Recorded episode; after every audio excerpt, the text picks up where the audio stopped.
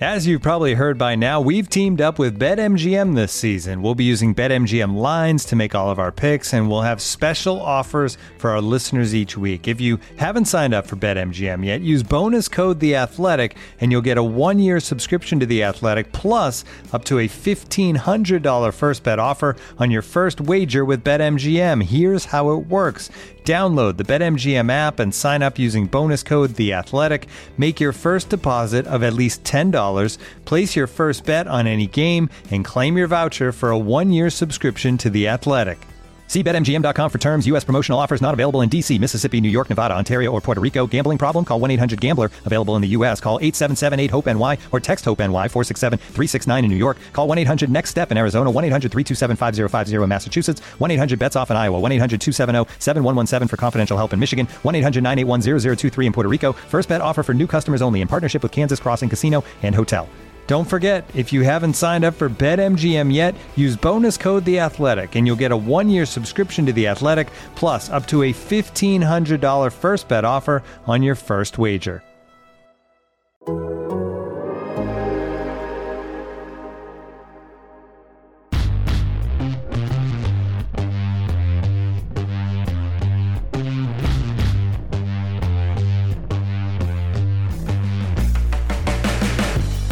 Greetings and welcome back to One True Pod, the Athletics Big 12 podcast. Uh, I am Max Olson. I'm joined by my fine colleague Jason Kersey, our Oklahoma beat writer. Jason, what's up? Oh man, I, I love hearing you say my name correctly. That really warms wow. my heart. I, I, think we need to lead this podcast off with a with a disclaimer. Really, honestly, with an apology. Um, Jason, I, to anybody who listened to last week's episode, um, yeah, we made a grave mistake. We we uh we both went zero oh and five on our picks, and uh, yeah, yeah, that was that was real bad. Uh, we, we we had Oklahoma covering twenty two, didn't happen. We had K State plus ten, mm. really did not happen. we had Oklahoma State covering two and a half. It was kind of close, didn't didn't work out. Oh, we missed our chance to bet Kansas. I was doing that early in the season, and I gave up. We missed our chance to bet Kansas, and then West Virginia plus seven wasn't wasn't close. No. You know, so all losers. Um, to make it make it worse, I, I went on Twitter and I bragged about my record on, on picking Big Twelve games That's this year. So honestly, I hope hopefully nobody bet their hard earned money on our uh, on our foolishness. That was a that was an all time low for us. Well, the thing is, I no one should have been listening to me. I mean, given my record, which is what I told you when we talked yesterday. I, I, uh, this is not weird for me. I've been terrible all season. You're the one having this crisis in your brain about your. It is. About, it's, it's about, about how bad you real bad. you should have just sucked all year. We, we could like you know, and we could. We, this would be one of those like we could make excuses and we could say oh, this is the Big 12 and it's unpredictable. And, mm-hmm. you know, some of these outcomes last week were definitely ones that, I don't know, they felt pretty extreme to me that, that I didn't see coming, um, at least in terms of the results. But I mean, no, I think we, I think we just, I think we just screwed it up. I really hope nobody put money based on what we said. That would. They didn't. They didn't bet their kids' college fund or, or the the cash they'd set aside for Christmas. I hope they didn't. It's okay, That honey. being said, I have advocated for picking against you every week. So hopefully there's somebody out there who did that and made bank. Yeah. Just it's okay, honey. I really trust these two guys. these two guys, this obscure Big 12 podcast we're, that I We're going to double yeah. our money. so, yeah, you know, fortunately, nobody actually like tweeted me and said or emailed me and said, "Wow, you you lost me a lot of money." So Hopefully, no one's actually taking us seriously. I hope not. I hope not. We are going to make picks this week, though, guys. We're still making picks. We're not. We're not backing down. Yeah, we're not backing down. Uh, we will talk about Texas on this podcast and the failed coup in Austin to replace Tom Herman with Urban Meyer.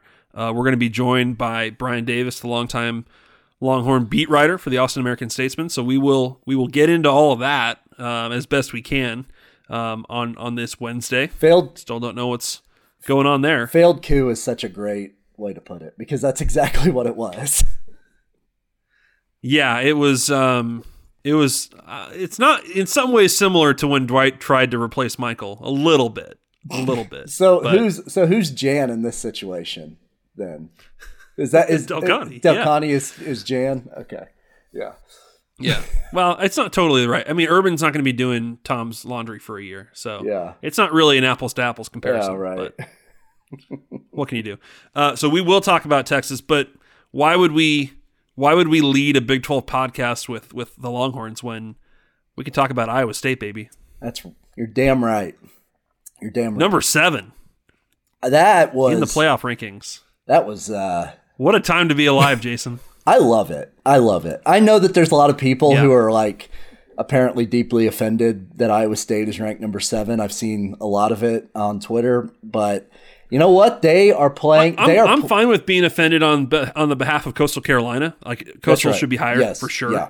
Um, but besides that, I mean, holy moly! It's like the committee like has totally forgiven the Louisiana game, which is fantastic. Yeah. you know, Yeah. because that's kind of how it should be. I, I know that game wasn't close, and I know Iowa State was at home, but you know, Louisiana keeps r- r- rising up the rankings, and you know, a lot of these teams in the SEC didn't play non-conference games. They didn't go out and schedule the literally toughest non-conference game they could find, like Iowa State did. yeah. Um, I love that they're not getting punished for that at this point. I just think this is a weird year, and things are going to be weird, and especially early in the season. Um, it- it's just you you have to be able to forgive things like that. Now, uh, you know, especially when it's a team that's done as well as Louisiana has. I don't know if I'd feel the same way if this was Kansas State we're talking about because the Arkansas State loss looks much worse in retrospect than the Louisiana one does. But uh, but no, I think it's awesome that Iowa I'll tell you what, though, Kansas has lost to Coastal, looking pretty legit now. put the Jayhawks in the top ten. Um, Oh my god, that Coastal BYU game was phenomenal. I don't know how much you. I didn't get to see much of it. You were probably up in the press yeah, box, right? I didn't get to see much of it. We we all sort of watched the end though because there are TVs. You've been to OU. There are TVs right behind there. Yeah. So we were all sort of turned around watching the end, but I, I didn't get to see much of it. It's incredible. Man, it was great. More of that. More of that, please. More short. You know, no more scheduling games 15 years in advance. I think we can all agree that that should be a thing of the past. Jason, do you think that since Iowa State has won more games than Ohio State has, that they should jump them? Yes. Yes. I feel very strongly So about this. I'm so tired of the Buckeye discourse this week, man. I just for a mil- it gets me uh it gets me real salty. Me it too. really does. It- it- and I like that team. I enjoy watching them. I'm just the freaking out over what do we do for Ohio State is uh I just don't get it. No, I, I I don't get it either. There is a difference, but I mean, we are talking about putting a team in the college football playoff to play for the national championship that will have played half the games as the other teams, and that is just Yep. absurdly unfair. I mean, less chance for your best players to get hurt. Let you know the even the players that aren't injured are still banged up. It's just a different and this year especially there's not going to be a month to heal up between the between the championship games and the bowl games. There's going to be a, a week or two. So it's just not right. Um, and, and I'm sorry for Ohio State players. It's not their fault, but it is the Big Ten's fault. The Big Ten made this decision 100%. and uh, they miscalculated the situation in August, and that's nobody's fault but theirs. And so I, I'm, I actually, and I, I thought uh, I, I read a column uh, Matt Baker, the Tampa Bay Times wrote that that I thought really made a great point. Six years ago, uh, the reason Ohio State jumped TCU and Baylor is because they had the extra data point. And then this year, the committee is saying that data points, you can have half as many data points. Right. That well, that's the weird thing, right? So it would be great to see Ohio State play ten games.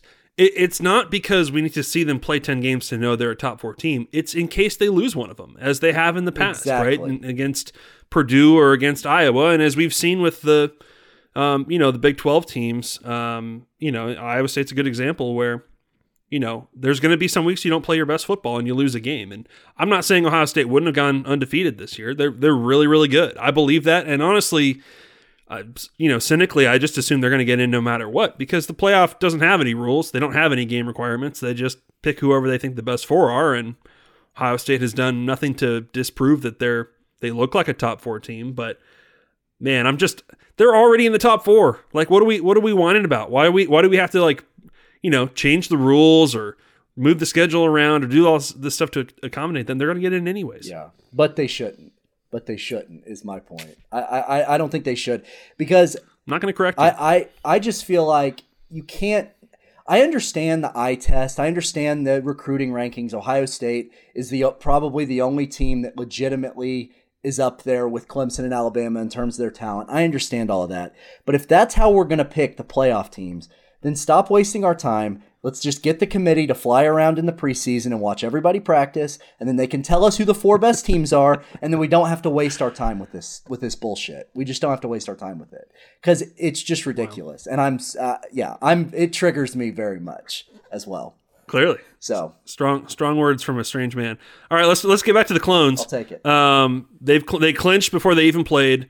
And then they put together another dominant performance against a West Virginia team that we both thought would play them close. Yes. Um, that was really, really impressive. And I think that's why Iowa State jumped, honestly. I think it's just when you watch them, I know people people tend to use the term eye test to talk about the teams with the best recruits, right? In this case, we're seeing Iowa State play really, really good football. And there was no, you know, letdown performance after beating Texas and, and kind of winning that big, you know, kind of landmark game for them this season again. Um, no, they've just went home and played played another great game against a really good defense, and um, I can't wait for this Big 12 title game against Oklahoma. I, I think it's going to be, um, you know, as good as the first one that they played against each other in Ames. Yeah, uh, it's it's really it's really cool. Just first of all, I just think I have. it's just very cool. See Iowa State, yeah, get to the Big 12 championship yeah. game because Matt Campbell has done it the right way. He's such a likable guy. Um, they they're a likable team. Um, I, I, don't know. It's just it's just really neat to see. 1912, man. I mean, 1912. That's the last time they won a conference title. Yeah. You know, it's it's it, they're uh, you know that's the coolest thing about this sport is as much as we fixate on the playoff and the four best teams and how you know that's usually the same same group of five or six teams every year. That that's the fun of this sport is when when teams can go and do things that were thought impossible. Yeah yeah, it's it's really fun and and also that fan base is just awesome. I've been covering you know Oklahoma yeah. for several years now, so I've been to Ames uh, four or five times. Um, and they're a great crowd. They're great fans, um, and they're so loyal. They they they come out year after year and watch this team with you know without much payoff, um, and uh, and they deserve it. And so I think that's awesome. And I also think that, and, and I've been guilty of this too. I think many people have. I don't know about you, but I a lot of people I think have assumed as Oklahoma has gone on this run of just whooping people that oh well they're gonna beat you know when they get in the rematch they're they're a more talented team. They're gonna beat Iowa State you know whatever. It's been a right. nice run. And I don't feel that way anymore. I did feel that way but after these last two weeks I don't think I feel that way anymore. I think Iowa State can very well win that game.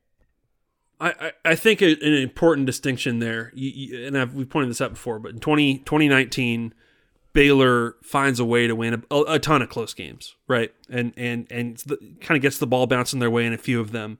Um, you know, survives that, that TCU game right before they go, you know, playing Dallas. Um, you know, 2018 Texas wins a lot of close games, and and and so it's kind of been this thing where, you know, one of these teams in the Big 12 title game is just the one that there's some teams that just sort of split all these close ones, and there's one team that rises up and wins all of them. That hasn't been the case lately with Iowa State. I know the Texas game is close, but I think the K State and the, the West Virginia performances show you this is a team that can kick some ass. It's not just sort of surviving tight ones and just barely getting through. They've had they've had close games, um, but I, I just think it's really impressive. It's it, and and especially when you you know you where you you start where they start in terms of the the recruiting talent, and um, you know it's really really hard to build the kind of depth that this team has. And they've just built a, a really likable cast of of, uh, of leaders and players on this team. It's just a really it, it's it's pretty cool to see the Matt Campbell blueprint um, you know, not just come together like this, but then actually be rewarded. Yeah. And, and, man, and you we we can talk about talent or whatever recruiting, but they've got some damn good players. I mean, damn good yeah. players. Yeah. And and I I have to say, and I think I said this last week. Brock Purdy has been awesome. He's he's been really really good the last several weeks.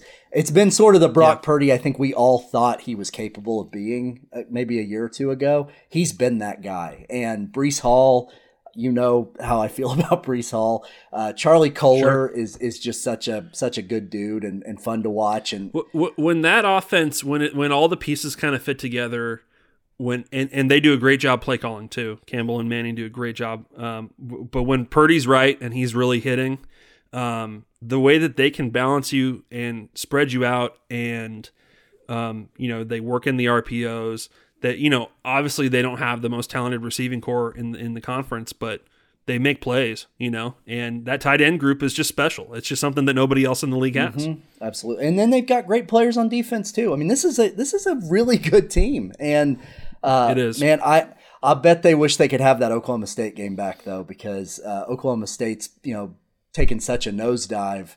Um, it seems kind of crazy right. to me now that they lost to that team. Oddly enough, you know, but yeah, that was that was you know, and that's sort of a 50-50 game. You know, I mean, I think that one could have bounced either way in, in, in some ways. And, and so, where would yeah, they? pardon me, but where would Iowa State be if they'd won that game right now in the playoff hunt?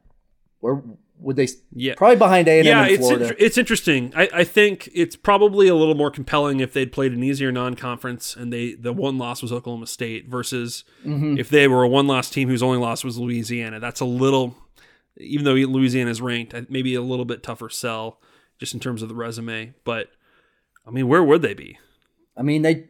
I would imagine right there with Florida. Right there with Florida, probably still behind um, A and M, but but right in the mix. So maybe one maybe one spot ahead of where they are now. Yeah, maybe one. I, maybe it's not a huge difference, but, but maybe it makes a big. They, they, would be a conversation. Yeah, we would be comparing them against A and M. We would be talking about what are the scenarios where you know, and uh, frankly, you you would you would be comparing them in Ohio State yeah. and saying if it comes down to it for the fourth spot, who's the more deserving team? Yeah, and one you know one loss versus two losses. I mean, winning the Big Twelve championship you know, maybe more likely to elevate you above a one-loss non-conference champion A&M.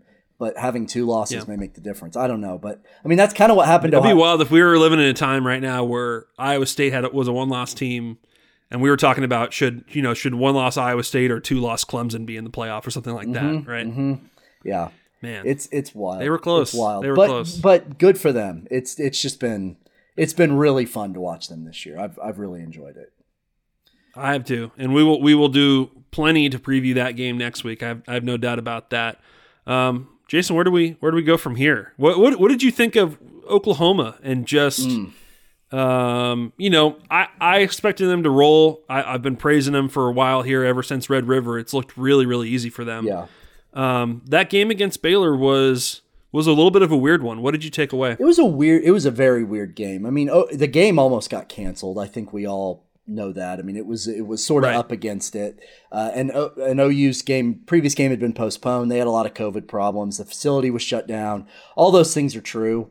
Um, but yeah, the the offense was. I mean, it was the worst offensive performance since Lincoln Riley's been at Oklahoma. I mean, going back to 2015, it was the worst uh, statistically and just watching it. It was clearly the worst. Uh, they couldn't do anything. Baylor was was really active up front, put a lot of pressure on Rattler, shut down Rhamondre Stevenson for most of the game. Um, and it's just the weird, bizarro world sort of thing was is that the defense was unbelievably good, um, and, yep. and, and made a huge difference. And so it's just been a it was a strange well, game. And we're just so used to seeing Lincoln have an answer for absolutely everything as a play caller, mm-hmm. right? That's right. That's right. I'm not saying he got coached. I'm not saying that at all. I'm just saying that usually with Oklahoma, the way they're constructed, whatever you take away, they hit you with something else. Yeah. Well, this was a great. I mean, we're talking about Lincoln Riley and Dave Aranda. That's a pretty great meeting of the minds there, and we saw what Dave Aranda did to to Oklahoma in you know in January or in December last yes, year. Yes, that's right. Um, but uh, he came in with a great plan. Lincoln didn't really have an answer for it, and then I think I think the the pandemic and the shutting down and those things probably made a difference too. And Lincoln uh, took a lot of the blame for this after the game, basically saying that coming back from the the the break, the shutdown. He wasn't. He didn't practice them as aggressively as he should. They sort of lost their edge, mm-hmm. and I'm I'm sure that that that has something to do with it too. But I also do have to say Baylor is much better than their record indicates. I know that's sort of a tired cliche, but it's the truth yeah. in this case. Baylor has not been blown out this year. I don't think have they. They haven't been blown out this year. Um, they they've they've been beaten by 10, 12, 14 points, but they haven't really been blown out. They, they, all their losses have been decently close, and uh, and they came ready to play in this game. And uh, so I, I, I, think you got to give them credit. Uh, and you also have to sort of think that Dave Aranda's got this program in, in a decent place despite their record.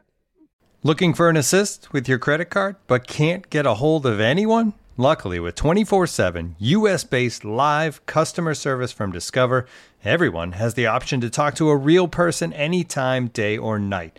Yep, you heard that right. You can talk to a real human in customer service at any time. Sounds like a real game changer if you ask us.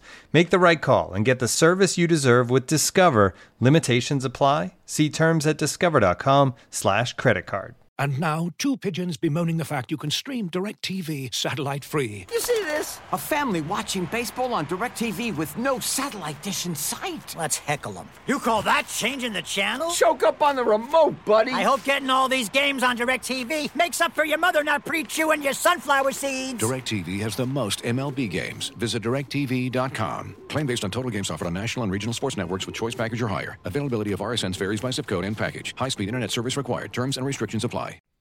You're right. I, I think since the you know really since uh, the Texas game, I think they've been playing. TCU was close, but they've been playing close games with everybody. They gave Iowa State a really good fight, and um, you know, and and probably you know should have won against Texas Tech. So, I, yeah, I, I think that if you're a Baylor fan, obviously it's been a very frustrating thing to to go from you know second back down to the bottom of the standings here. But um, you make a good point. I hadn't thought about that. Uh, Aranda had did have have OU all figured out in that semifinal. Now it helps when you have an offense that can score 60 points, but um, you know, I I thought that was impressive from that staff and they're going to be better next year. That's probably a coach where you can write it off and say, "Look, 2020 was 2020, right?" Mm-hmm. And we can you know, we we learned about our players along the way. We had some weird setbacks. Um, the record doesn't really reflect the improvement. Totally. And they had their weird COVID issues early in the season that they had to work through. I mean, this has just been a weird year, but I don't think that, I mean, I think they, they've got a really good shot to beat Oklahoma State this weekend. A really good shot to beat Oklahoma State this weekend. Yeah, it's it's interesting. It's interesting where Oklahoma State's at right now. And that look, TCU the, the TCU game, huge win for TCU, very back and forth game. Um, really really wild. Really i mean it, it was it was fun to watch um, but oklahoma state is in an interesting place now um, because ultimately and it, it's the same thing as as is going on in, in austin in, in the sense of this was going to be the year and there's just a, a disappointment when the year when you have all the pieces you think you need it doesn't add up. Yeah and, and Oklahoma State is is in an in- very interesting place because there was with with regard to Mike Gundy because he's the greatest coach in their program's history, and it's not even close. Mm-hmm. I mean, he uh, what he's done since he's been the head coach of Oklahoma State should be commended, and and um, the program would not be what it is without him. They win ten games fairly regularly, or they did for a while. Sure. Um, 135 and 67 in 16 years for Oklahoma State. That's unbelievable. You know, it was during Mike Gundy's era that the all-time Oklahoma State record crept up into a winning record for year. I mean, for most of their history, they've had a losing all-time record. And so, uh, but he's also two and 14 against Oklahoma. Uh, and he, in those games, often makes very conservative, uh, sort of, he's accused of being maybe scared in, in these games, uh, whether that's true or not. and bunch, yeah. now, and now they've gone on this this streak where they've just looked awful um, and I think fans are starting to get fed up and to the point where it's gotten so sort of toxic. And, and then there was all that stuff in the summer that we haven't even discussed right, today. Right. Yeah. But now they're doing all this and, and it's like, uh, it's a hard position to be in because, and, and I was asked about this on, on radio a week or two ago because in it, it's, I think you make a mistake when you say Oklahoma State can definitely do way better than Mike Gundy, right? I, look, I mean, I you know where I live, right? You know what happened when Nebraska thought they could do way better than Frank Solich, and it's been mm-hmm. close to two decades of mediocrity since then. Now, I shouldn't say that. Bo Pelini had his good years, but um, you know, it's been 20 years of trying to get back to playing for a conference title and, and winning a conference Yeah. title. And so it can't. you know, Oklahoma State can be a 500 program under the wrong coach, right? And so it's it's a hard it's a hard thing to say. Yeah, it's you know, you know, do can can this get better? Is it time to give it to somebody else to try and take it to a higher level, or is that is that a little too risky? You know, I mean, what when do you Mm-hmm. when do you know it's time? Yeah. Well, it, and, and it feels like the relationship between Mike Gundy and his alma mater has been teetering for years. I mean, we've there were there was that run where it felt like every year he was talking to somebody else or he was flirting with Tennessee, flirting with Baylor, flirting with Arkansas. I mean, he's there have been all those sorts of things and him and Mike Holder, him and Boone Pickens relationship. And and it all seemed to sort of start to come to a head this week. I mean, his Mike Gundy's oldest son uh, had a had a very impassioned Instagram rant where he talked about. Um, hold on, I, I think he said that that uh, Oklahoma State can't do better than him, and they'd be nothing without without his dad. Um, you had a, a very sort of uh, I, I don't know if tense is the right word, but an exchange between my friend and uh, t- Guerin Emig of the Tulsa World and Mike Gundy during his press conference this week, where uh, he was asked about not making the Big 12 title game, which it is kind of crazy that they haven't been in the big, even been in the Yeah. game. And and his response was essentially some form of, well, what's the difference whether you win it or or you, you either win it or you're, you know, you're if you ain't first, you're last. Is essentially what his response was. Uh-huh. And uh, I I- I don't think that that set well with Oklahoma State fans who believe they absolutely should be in the Big 12 championship game, and they should have been this year. Yeah, it's it's a hard it's it's a hard assessment and and you know look the OAN thing this summer, Oklahoma State's leadership used that as a chance to kind of flip flip the leverage there where now the buyout is not not so significant. So I'm not saying change is coming or anything like that. It's just this is going to be a, an uncomfortable offseason, I think, for Oklahoma State to figure out um, you know what is the what is the five year, ten year plan here? Um, I, I think the I think it's an un- uncomfortable time. I imagine in some ways too in Lubbock. Um, you know, I think that uh, it's still early, obviously. Um, but this was uh, this was a really frustrating season for Texas Tech, and and I'm curious from all the time you've spent watching them this year. Um, you know, I, I what do you make of just where Matt Wells and his staff are at after two years at Texas Tech? Is it a is it similar to to what we? I mean, well, Texas Tech wasn't competing for conference championships under Cliff Kingsbury. I mean, I don't want to maybe overstate or com- compare him to Frank Solich or Mike Gundy necessarily, but you know, you, you get rid of a favorite son, a guy that that loved Texas Tech, and and bringing a guy in. Matt Wells is a great coach, great guy. I'm not, I'm not saying there's anything wrong with that. Just was that a mistake? Was that a mistake? Is is what I've started to Well, sort of you know that, that's the same problem. Uh, obviously, Cliff goes to the NFL um, and gets Kyler Murray and has has all this success now. And uh, you know, Texas Tech has had two four win seasons, and so you know that was a really tough, uncomfortable call that they made at the time. Um, and you know, it's it's tough. It, it's tough when you you don't when when when as we as we've seen with Texas and other places. I mean, when people sort of start to lose faith and think maybe we can do better, uh, maybe this is being being squandered, then you make a change. And I, I, I know Kirby Hocutt felt like he was getting you know more of a complete head coach that cared about all three phases and in, in Matt Wells, but you know you watch them this season and uh, just a lot of mistakes, just a lot of um, you know inconsistency. Um, Yeah. Coaching, mis- you know, coaching decisions that they made you scratch your head. Um, you know, I, I, it's just hard to it's hard to know. I'm, I'm sure that team on, on its best day is is much better than the the four and six record, but um, you know, it, it, it's a, it's going to be an interesting offseason where there you wonder is there going to be more attrition? Are they going to kind of take that next step of of sort of purging the roster a little bit more, or, or what? I, I don't know what to make of Texas Tech right now. I I don't either. And they've been confusing. You you asked about watching them this year. I mean, you watch them almost beat Texas. Uh, Yeah. Should have beat Texas. Um, Could have beat Oklahoma State. just complete. Could have beat Oklahoma State, but got completely run out of the building by OU. Yep. Um, and then, I mean, didn't even belong on the field with them. Gave up 49 points in the first half. Um, and then, and then this thing with Kansas. yeah, that, that that's It's where I guess that's where my angst is coming from this week is is just how do you how do you play Kansas that close? You know, yeah, I, I don't know. I don't know how that happens. Kansas, this, because because it's not just that this is Kansas and Kansas is an easy punchline. This is the worst Kansas team I think I've ever seen. Yeah, and that's saying something Yeah. because I've seen a lot of really bad Kansas. I, I know it in that game, especially going back and watching it. You know, there's a lot of missed chances in the red zone. There was, um, you know, turnovers and, and kind of all the the stuff you can't do if you want to give Kansas a chance. But man, it's just it's just weird week to week. You just don't know what you're getting from them at all.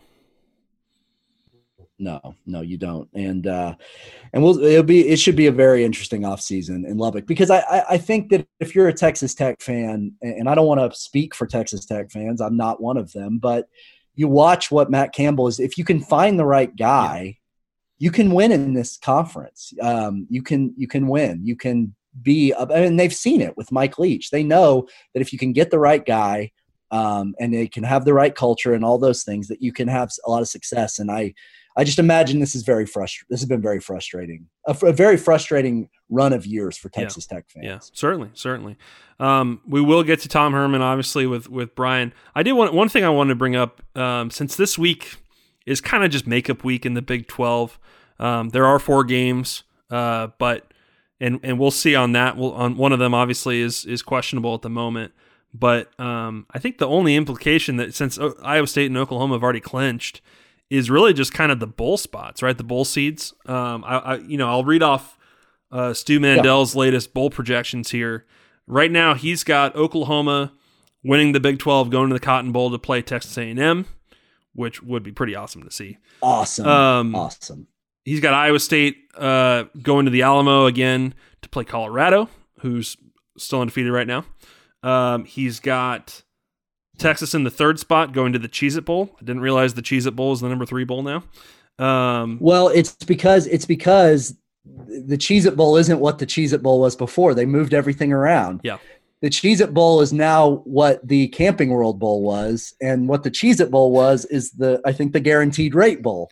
So it's just all very confusing. But oh, oh, you're right. Yeah, that, you're right. So Yeah. that would be yeah, the Texas. Cheez It Bowl is what yeah is what used to be Camping World. What was before that Russell Athletic, as or as I called it, Walmart Sweatpants. You did call it Walmart, Walmart Sweatpants Bowl. You enjoyed covering one of those. And it yeah.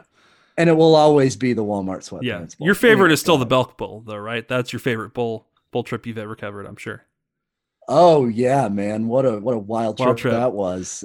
Ha- having a having a player on the team you cover shoplift from, From the the title Bowl. sponsor of the bowl From the Belk Bowl store. from, Be- from a Belk store during a shopping spree at Belk. yeah, shoplifting Awesome. during a shopping spree is a, it's it's an interesting choice. Um, Yeah. so yes, thank you for correcting me on that. Uh, Stu has Texas going to the Cheez It Bowl, the new the what is now the Cheez It Bowl to play NC State and face off with Tim Beck, which would be pretty funny. Um, he has TCU in the four spot, uh, going to the Texas Bowl to play Arkansas. Could be a pretty good game. Um, Yeah. He has Oklahoma State behind TCU right now, which is interesting. Uh, going to the Liberty Bowl to play Tennessee, um, who may be going through a coaching change. Um, and then K State going to the Guaranteed Rate Bowl to play Penn State, and West Virginia going to the First Responders Bowl to play Tulsa, which would be actually a pretty great game. Yeah, that would be awesome. So By I, I the guess way, the Tulsa, it- can we can we add just quickly as an aside? Tulsa is getting totally screwed this week. Yes. totally screwed. totally screwed. It- it- I don't think they were going to beat Cincinnati anyway, but this is complete crap. Well, hopefully they What- can. what- you know, what- right now all that matters is they can get healthy for next week, right? right to, to yeah, replay that that's game. right. Um, so I guess the the implications this week, right, are are kind of can you is it still kind of that four through seven? Just what's the order of it? Yeah, I think so. And I'm interested where Oklahoma State ends up because I was just looking this up. I mean, they've played in both the Texas and the Liberty Bowls pretty recently. Yeah. So I don't know if that would make a difference. Actually, they've played in they played in the Texas Bowl last year, Liberty Bowl year before, and what is now the Cheez It Bowl the year before that. So they've been in all these games. So I wonder where they line up. Uh, it- it- maybe that's why Stu has TCU above them, just because. I, I- I wish we could flip Oklahoma it State here too. If we could flip it and get West Virginia, Penn State, and get one of those kind of old old showdowns in, in that region, I think that'd be pretty awesome too. Yeah, that would be awesome. That'd be great to see. Yeah, it, it'll be interesting to see how that stuff shakes out. It's crazy we're already here, um, and, and where it's time to pick out bowls and all that. Um, All right, let's let's go into our conversation with Brian Davis from the Austin American Statesman um, to just talk about the, the, state of the Texas program, where they go from here, and, and we'll we'll also get into their situation this week of whether they're going to play Kansas. We're now joined by Brian Davis of the Austin American Statesman. Brian, how how you doing? What's what's going on over in your neck of the woods? You know, listen, it's Christmas time and I got the lights out on the grass. Um, that's my only escape from my cell phone and my laptop and the stupid Twitter account. It's just, you know, and I'm not even going anywhere close to that campus right now. Yeah, because it's it's, it's haywire. You, you just pulled the ladder out. You said, "Leave leave me up on this roof as long as possible." Shove me off this roof. That would actually be doing me a favor. You know, just let me get to the apex and then just push me. You know, that would that would be great. yes, sir. Um, thank you for joining us. Uh, I guess you know where do we where do we start? You know, it's Wednesday, 10 a.m. Nothing's happened today, but uh, I think we're all. It seems like we're all sort of sitting here wondering where where where this saga continues. Um, we don't know if Texas is playing this week. First of all, right. but uh, what what is your sense of where we're at now that as as you've reported um, the uh, the Urban Meyer uh, coup has has failed? Definitely, and, that, and, that's a good way to describe it. Um, let's we can check the easy box first, and that is um, I, I, don't know if this game is going to get played on Saturday or not. Uh, there's supposed to be another round of COVID testing that is completed. Uh, that was completed yesterday, and then they had, and then Texas for uh, Big 12, you know, guidelines, they get tested again on Thursday and Friday. So I, I am planning to go to Lawrence this weekend. Uh, I know a lot of people that I've talked to inside the building. They want to get this game over with, quite frankly, because um, it's the regular season finale. But will it be played? I I truly think they have to do another round of testing before they can say yes, yes, we're doing it. But but that game will be played. Um, as to the bigger picture, the, you know, there's a part of me that I, I really didn't never thought Urban Meyer was coming at all, and, and the health being the the main driving factor. Um, you know, but at the same time, I mean, I know this might, I know this whole ordeal has probably hurt Tom Herman's feelings, but you know, unless you can show me three national championship rings, if you have a chance to upgrade and get that guy, I think you try to do it. And and the fact that it becomes public and messy, that's just the way these things go. I I, I think.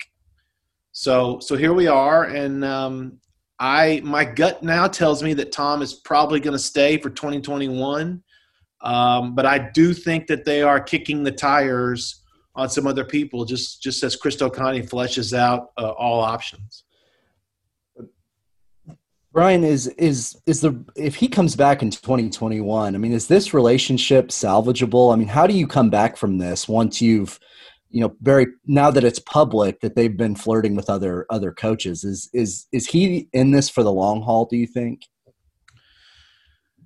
i think it depends on whether tom thinks he can win his way out of it you know because that ultimately is the is the final barometer in all of this you know um they open up against a against a, a scrub team, and then they play Arkansas in, in week two uh, next year. Uh, that's not going to be easy, I don't think. Uh, but but if you can come out of the gate firing uh, with either Casey Thompson or Hudson Card at quarterback, and you show that you've got a firm command of things. Um, I think that the 2022 recruiting cycle will, will would then firm itself up a little more. I mean, right now that's one of the things that I think has really uh, expedited this whole process was was the Quinn Ewers decommit, right? That mm-hmm. to me, uh, you know, was the signal that that uh, you know here's a guy who was who badly wanted to play for Texas, and if he backs away, oh my God, you know, the sky truly is falling, allegedly, right? So, um, but yeah, but if Tom comes back, they win some games, they beat Oklahoma, um, you know, then I think bygones are bygones at that point. By the way, the, the scrub that they're opening with is uh, the Louisiana Raging Cajuns, who are currently in the the CFP oh, I thought, I thought, I beat Iowa was, State. I thought it was UTEP. I thought it was UTEP or the or uh, UT San Antonio. So it is Louisiana. There you go. Not a scrub. The, not a scrub team. Not, not, not, a, not, a, scrub at the moment. No scrub. The raging Cajun fans are going to flood your Twitter mentions now. Yeah, no, I, I really, I thought, I really thought it was UTSA or or uh, or UTEP. Brian, if if the Statesman, you know, made a run at Chip Brown, and uh, you know wanted to wanted to shove you out for Chip, and then and then and then it fell through, how would you uh, how would you keep doing This your is a job? good analogy. How would you keep doing your job and feeling like uh, you know these people love me? I'm going to be here a long time. Well, I'll tell you one thing. What I would not do is I damn sure wouldn't be hitting those deadlines. I can tell you that. I, I would be turning stuff in, you know, all hours of the night, and I'll be like, "Hey, too bad, too bad," right? Yep. Right. You know, I, I think I think to your point though, how does this handled? A lot's going to depend on Tom and his frame of mind. Quite frankly, um, you know, there's a lot of ways you can approach it. You can you can joke about it. You can be you can kind of be flippant about it. Um, I think it's to his benefit to just acknowledge the truth, and the truth is is that he was hired to win championships, and he has not done that. Um, 31 and 18, 1 and 4 against Oklahoma, 9 and 10 against ranked opponents. These are not good statistics. They're just not. So so it's not like Tom can, you know, come throw it in our face. Uh, but oh, you guys just don't know how great you have it. No, we kind of know what we've got, right? And so um, he is a above average coach. You, you can't say he's great because the, the numbers just don't bear that out. And I'm telling you, I think he'd be the first to tell you that. I think I genuinely think he'd be the first to say, look, we have not gotten it done at the expectation level that the school had and that we had internally as well.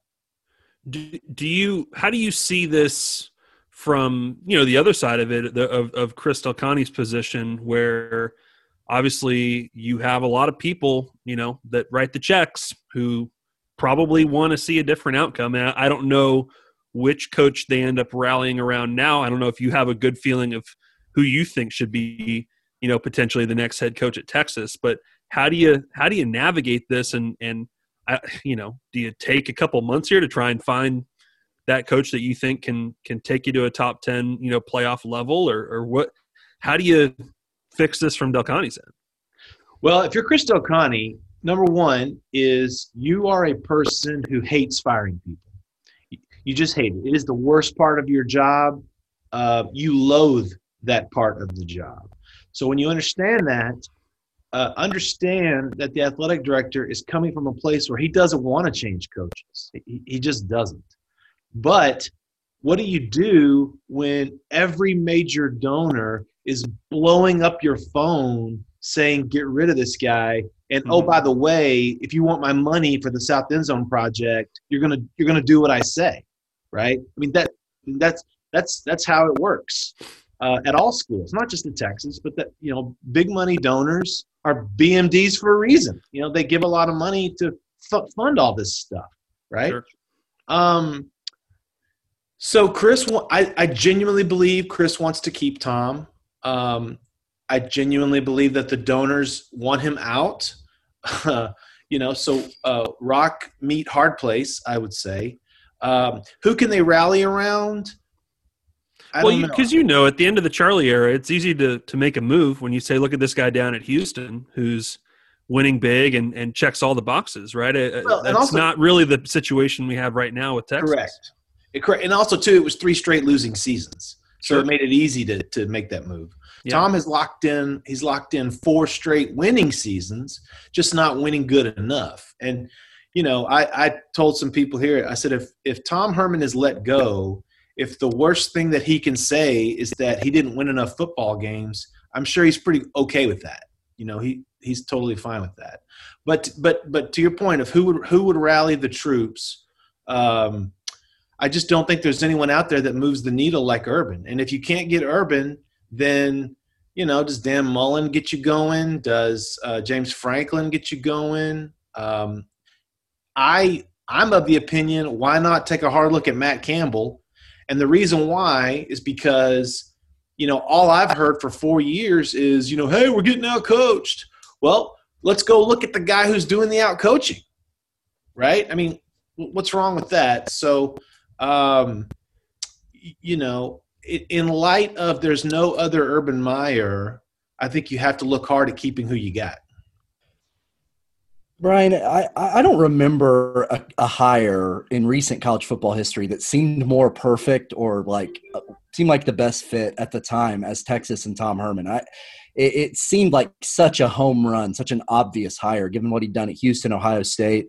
Um, I, I guess my question is if he can't get it done there, um, are, are there bigger structural problems at Texas that go beyond just the head coach? I mean, couldn't would Matt Campbell have some of these same issues? I, I guess is my question. Would would anyone have these issues?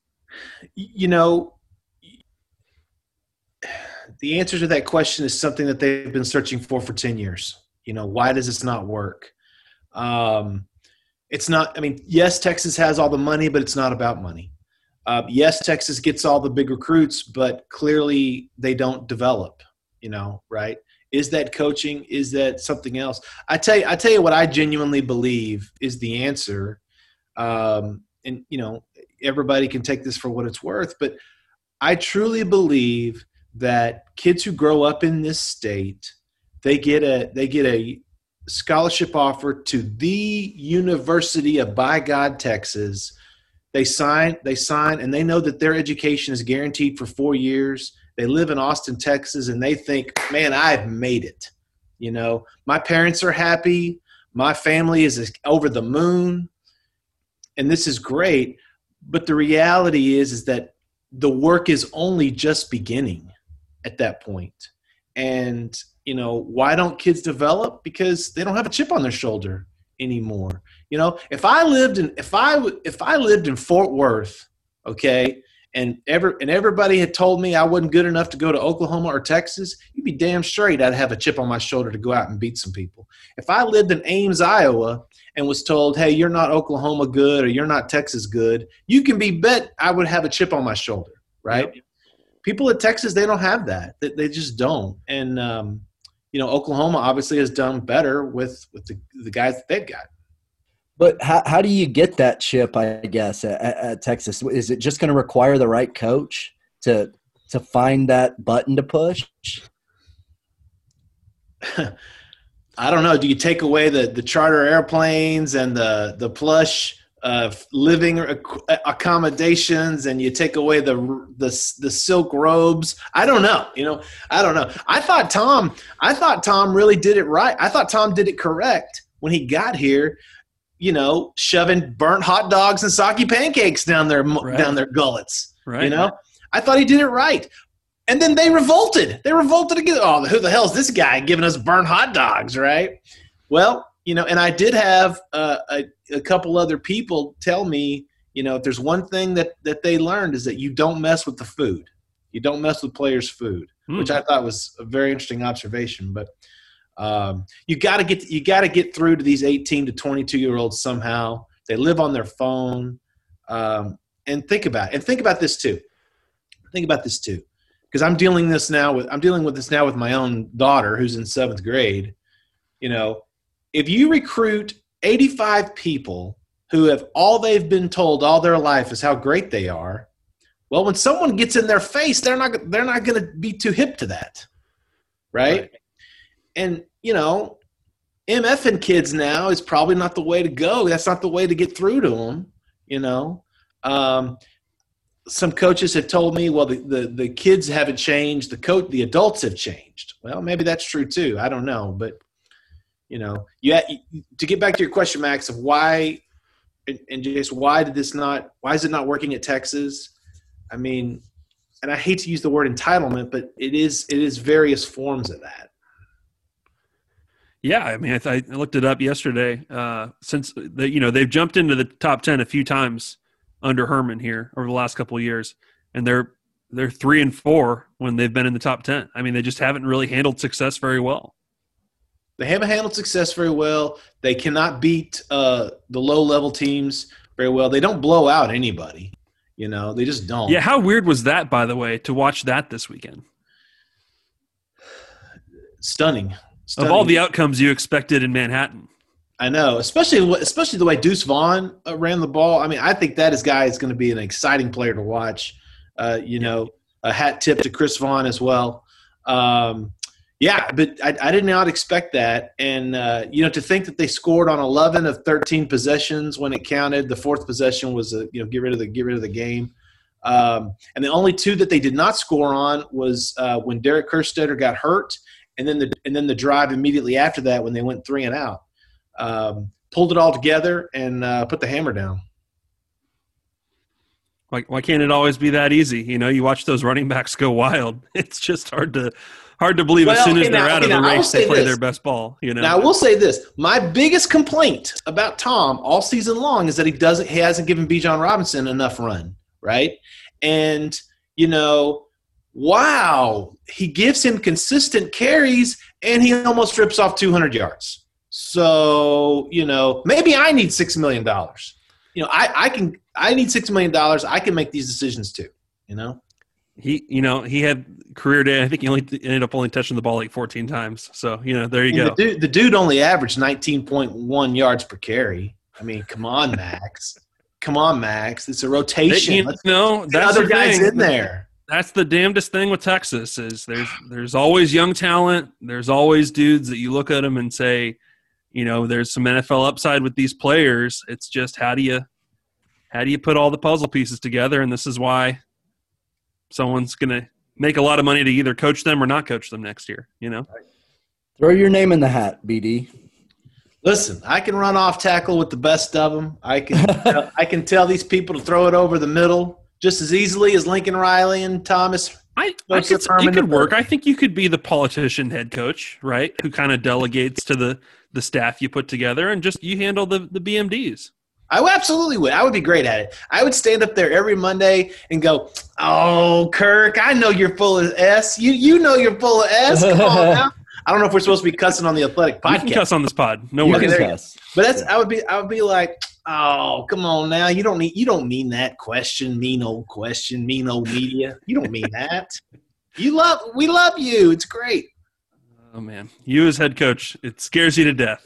I would beg- you to death. My wife can't make cookies for shit, but I'll tell you that. I'll get up there and tell them how great they are.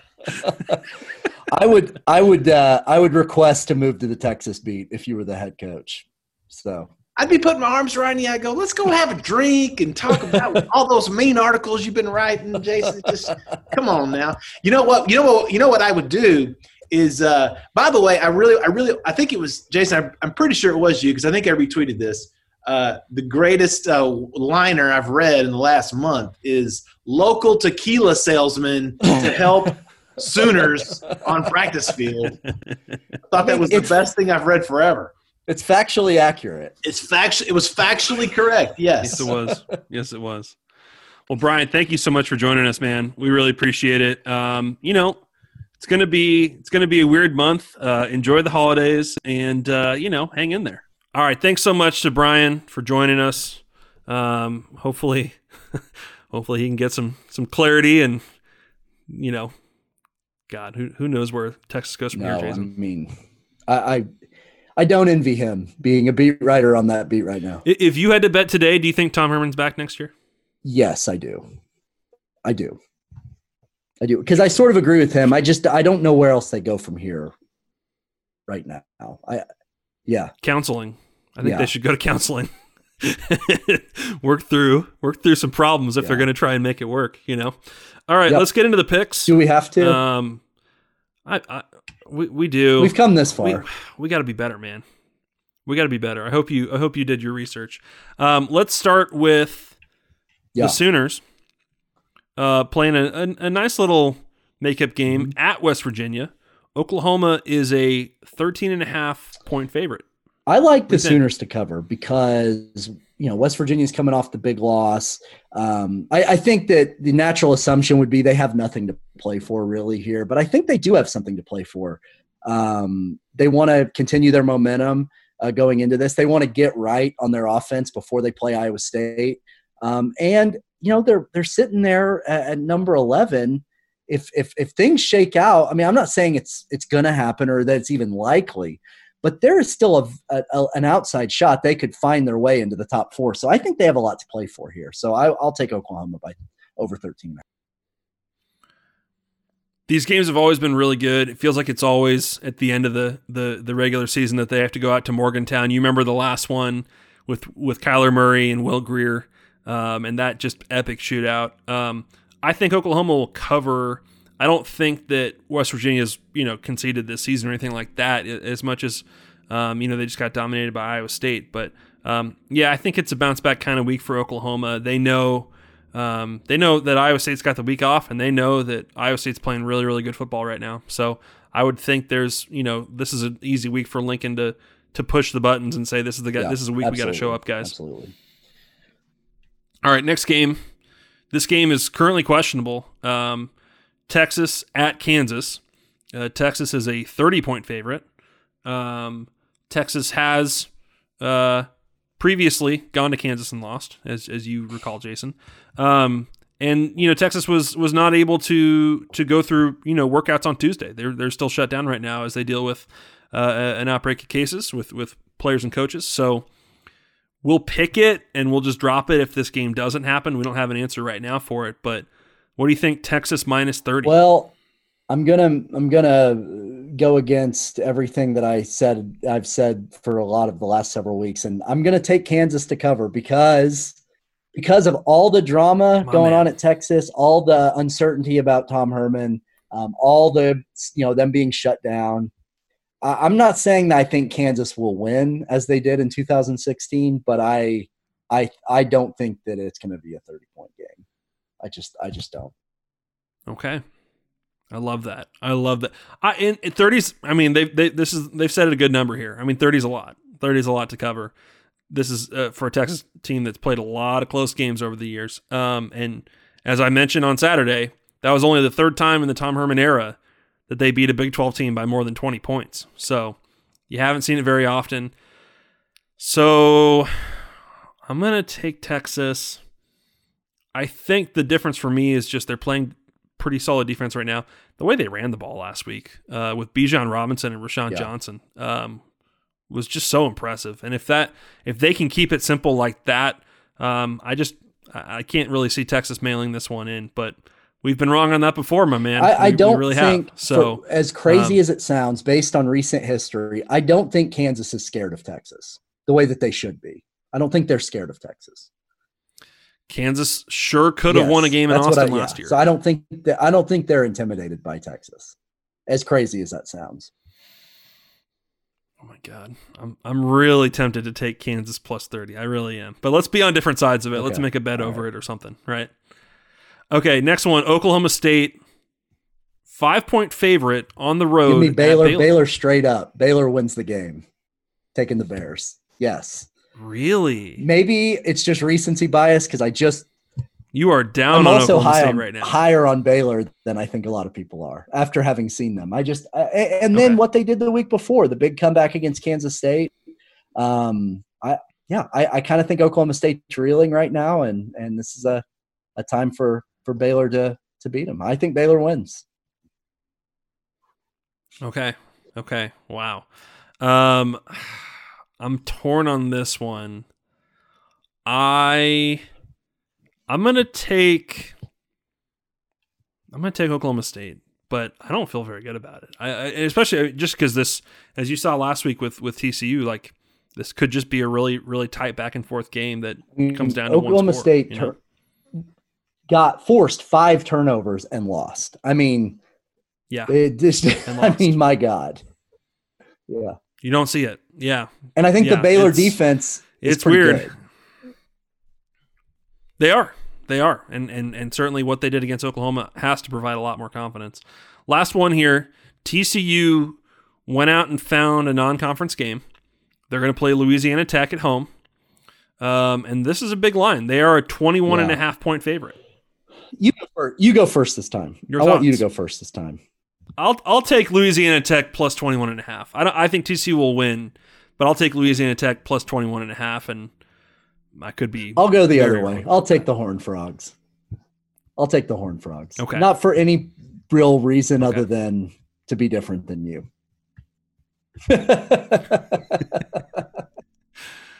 clearly we are uh this- you know we're we're pretty shook we're pretty shook by what happened last week with the picks but you know Yeah. hopefully it'll be better Yeah. All right, Jason. Well, thank you for joining. Um, everyone, appreciate you listening as we we head to the home stretch here on this Big 12 season, and uh, we we really appreciate you listening. Please subscribe to our show, One True Pod, on Apple or Spotify or wherever you get your podcasts. Leave us a review and a good rating, and, and find our stories on the Athletic. If you're not a subscriber to the Athletic, you can sign up with our latest promotional offer at theathletic.com/slash One True Pod. You don't just get the best college football coverage in the country, you get all of our sports coverage, so be sure to take advantage, and we will see you next week.